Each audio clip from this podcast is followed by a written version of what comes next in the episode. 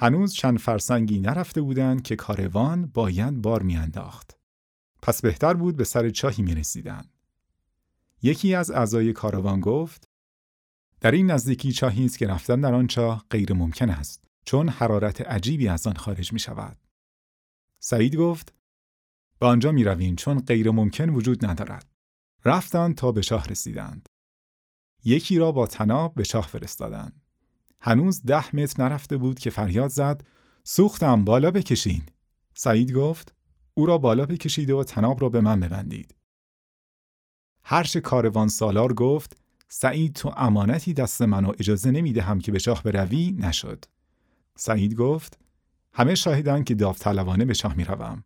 فقط خواهش می کنم هر چقدر فریاد زدم که تناب را بالا بکشید شما توجه نکنید. سعید را به شاه فرستادند. حرارت بسیار زیادی از چاه خارج می شد.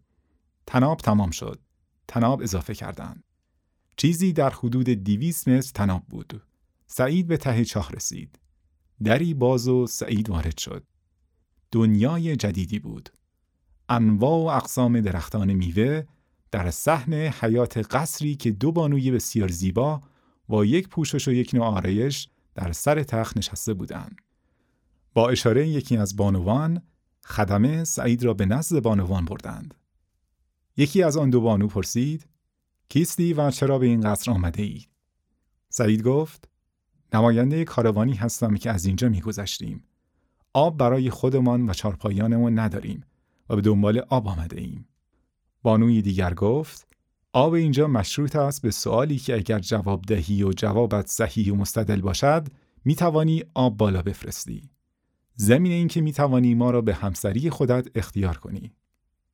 سعید گفت آماده تا جواب بدهم. دیگری گفت سوال تو این است که از ما دو نفر کدام خانوم و کدام خدمتکاریم. سعید گفت اجازه بدهید بنشینم و خستگی در کنم. زمین این که من نیز دو خواسته دارم که باید شما دو نفر انجام بدهید. یکی این که قلیانی آماده کنید و دیگر این که چای بیاورید. بانوان خواستند به خدمه دستور بدهند. سعید گفت خواهش می‌کنم خودتان بیاورید. هر دو بانو برخواستند یکی قلیان آورد و دیگری چای را. سعید گفت شما که چای جلوی من گذاشتی بانوی قصر هستید و شما که قلیان آوردید خدمتکار. بانو گفت درست است ولی از کجا مطمئن هستی؟ سعید گفت چون کارها هم مراتبی دارند و تهیه قلیان مخصوص خدمتکار خانه است. هر دو بانو دست زدن و آفرین گفتند. بانوی خانه دستور داد آب بالا بفرستند. بعد سعید از بانوی قصد خواستگاری کرد و او نیز موافقت کرد. سعید گفت به هنگام بازگشت به دنبال شما میآیم. بانو گفت از این میوه ها چند جعبه بالا بفرست و این جعبه که در زیر آن مقداری جواهرات چیده شده و در رویش انار چیده شده متعلق به خودت است و راه ورود به قصر را به سعید نشان داد تا هنگام برگشتن از راه اصلی وارد قصر شود. سعید تشکر کرد و خداحافظی نمود و از چاه بیرون آمد. رئیس کاروان از دیدن مجدد سعید خوشحال و خندان شد و او را بوسید. سعید جعبه را به همراه نامه‌ای که نوشته و در آن به جواهرات در زیر این جعبه اشاره کرده بود برای دلارام فرستاد و شخصی را مأمور بردن جعبه کرد. او همچنین محل اتراق بعدی کاروان سالار را به پی گفت تا زود برگردد. کاروان حرکت کرد و پیک سعید هم به طرف خانه سعید حرکت کرد. وقتی به در خانه سعید رسید، دلارام جعبه را گرفت و نامه خواند. همه چیز دستگیرش شد. مادر سوال کرد چه خبر شده؟ دلارام مقداری انار باز کرد و گفت سعید انار فرستاده. بعد هم مبلغی به پک داد و او را روانه کرد. ضمنا نامه ای هم برای سعید نوشت و از حال خود و مادر سعید خبر داد و گفت خیالت راحت باشد ما خوبیم. از جعبه سوقات هم تشکر می کنیم. دلارام از جواهرات می فروخت و قصری بی همتا برافراشت. کاروان بعد از چند ماه طی مسافت به دروازه شیراز رسید. شب بود و دروازه بسته. سعید گفت بارها را همینجا پیاده می کنیم و امشب را راحت بخوابید. من تا صبح بیدارم. هرچه رئیس کاروان اصرار کرد حریف سعید نشد. سعید تا صبح به دور کاروان با اسب گشت. ناگهان دید سواری با سرعت به سوی کاروان آمد و جعبه ای داخل بارها پر کرد و دور شد. سعید با سرعت تعقیبش کرد. او تنها توانست ضربه ای با شمشیر بر پشت کله و شانهش بزند ولی سوار گریخت و سعید چون دید که خیلی از کاروان دور شده به سوی کاروان برگشت. سپس رفت و جعبه را برداشت و شکافت. بدن تکه تکه شده جوانی بود. او رئیس کاروان را در جریان گذاشت و موضوع را از بقیه کاروانیان پنهان داشت. کاروان سالار گفت آن را جایی خاک کنیم که جز بدبختی چیزی برای ما ندارد.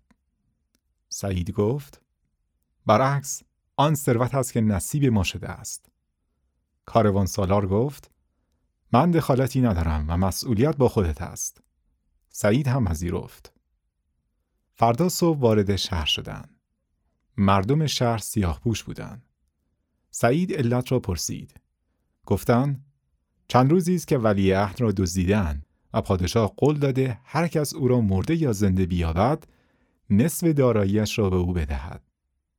سعید به کاروانسرایی رفت، بار کاروان را خالی کرد و از آنجا به نزد پادشاه رفت. نگهبانان مانع او شدند که سلطان غمگین است و کسی را نمیپذیرد. سعید گفت: در ارتباط با فرزندش خبری دارم. موضوع را به سلطان گزارش کردند و دستور داد فوری او را به نزد سلطان راهنمایی کنند. سعید را آوردند. سلطان از او پرسید: چه خبر دارد؟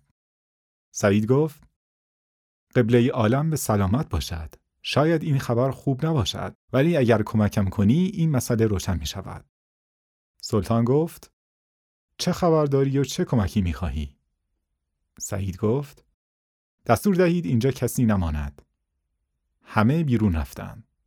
سعید در جبه را گشود و کیسه را بیرون آورد و باز کرد. سلطان دو دست بر سر خود زد و گفت پسر من است. سعید گفت اکنون اجازه ندهید کسی از شهر خارج شود. دروازه ها را بستند. سعید اجازه خواست تمام خانه های شهر را بگردد. همه جا را گشتند. فقط قصر مانده بود. به جستجو در قصر پرداخت. مانعش شدند. و سعید از سلطان خواهش کرد نگذارد که مانعش شوند. و شاه اجازه و اختیار به او داد. تمام اتاقهای قصر را گشت تا به در اتاقی رسید. گفتند اینجا دایه ولیعهد از غم بیمار است و خوابیده. نباید که مزاحمش شوی. سعید گفت من از سلطان اجازه دارم. در همین هنگام سلطان گریان آمد و گفت آنجا زنی است که مثل مادر این پسر بوده و بیچاره بیمار است. سعید باز اصرار کرد که او را ببیند و علت بیماریش را بداند. داخل شدند. زنی 45 الی 50 ساله در بستر خوابیده بود و سر و رویش را بسته بود. سعید پرسید مادر خدا بد ندهد چه شده؟ زن گفت سردرد دارم. سعید گفت کجای سرت درد می کند؟ زن گفت همه جا. سعید گفت اگر پارچه را از سرت باز کنی تو را درمان خواهم کرد. زن گفت نیازی نیست بهتر شده است. سعید در همین موقع به پشت سر زن دست زد. مقداری فشار آورد و گفت اینجا یا درد می کند؟ زن ناخواسته فریاد زد. سعید به سلطان رو کرد و گفت قاتل فرزندت این است. پارچه را از سرش باز کنید. جای شمشیر من در سرش پیداست.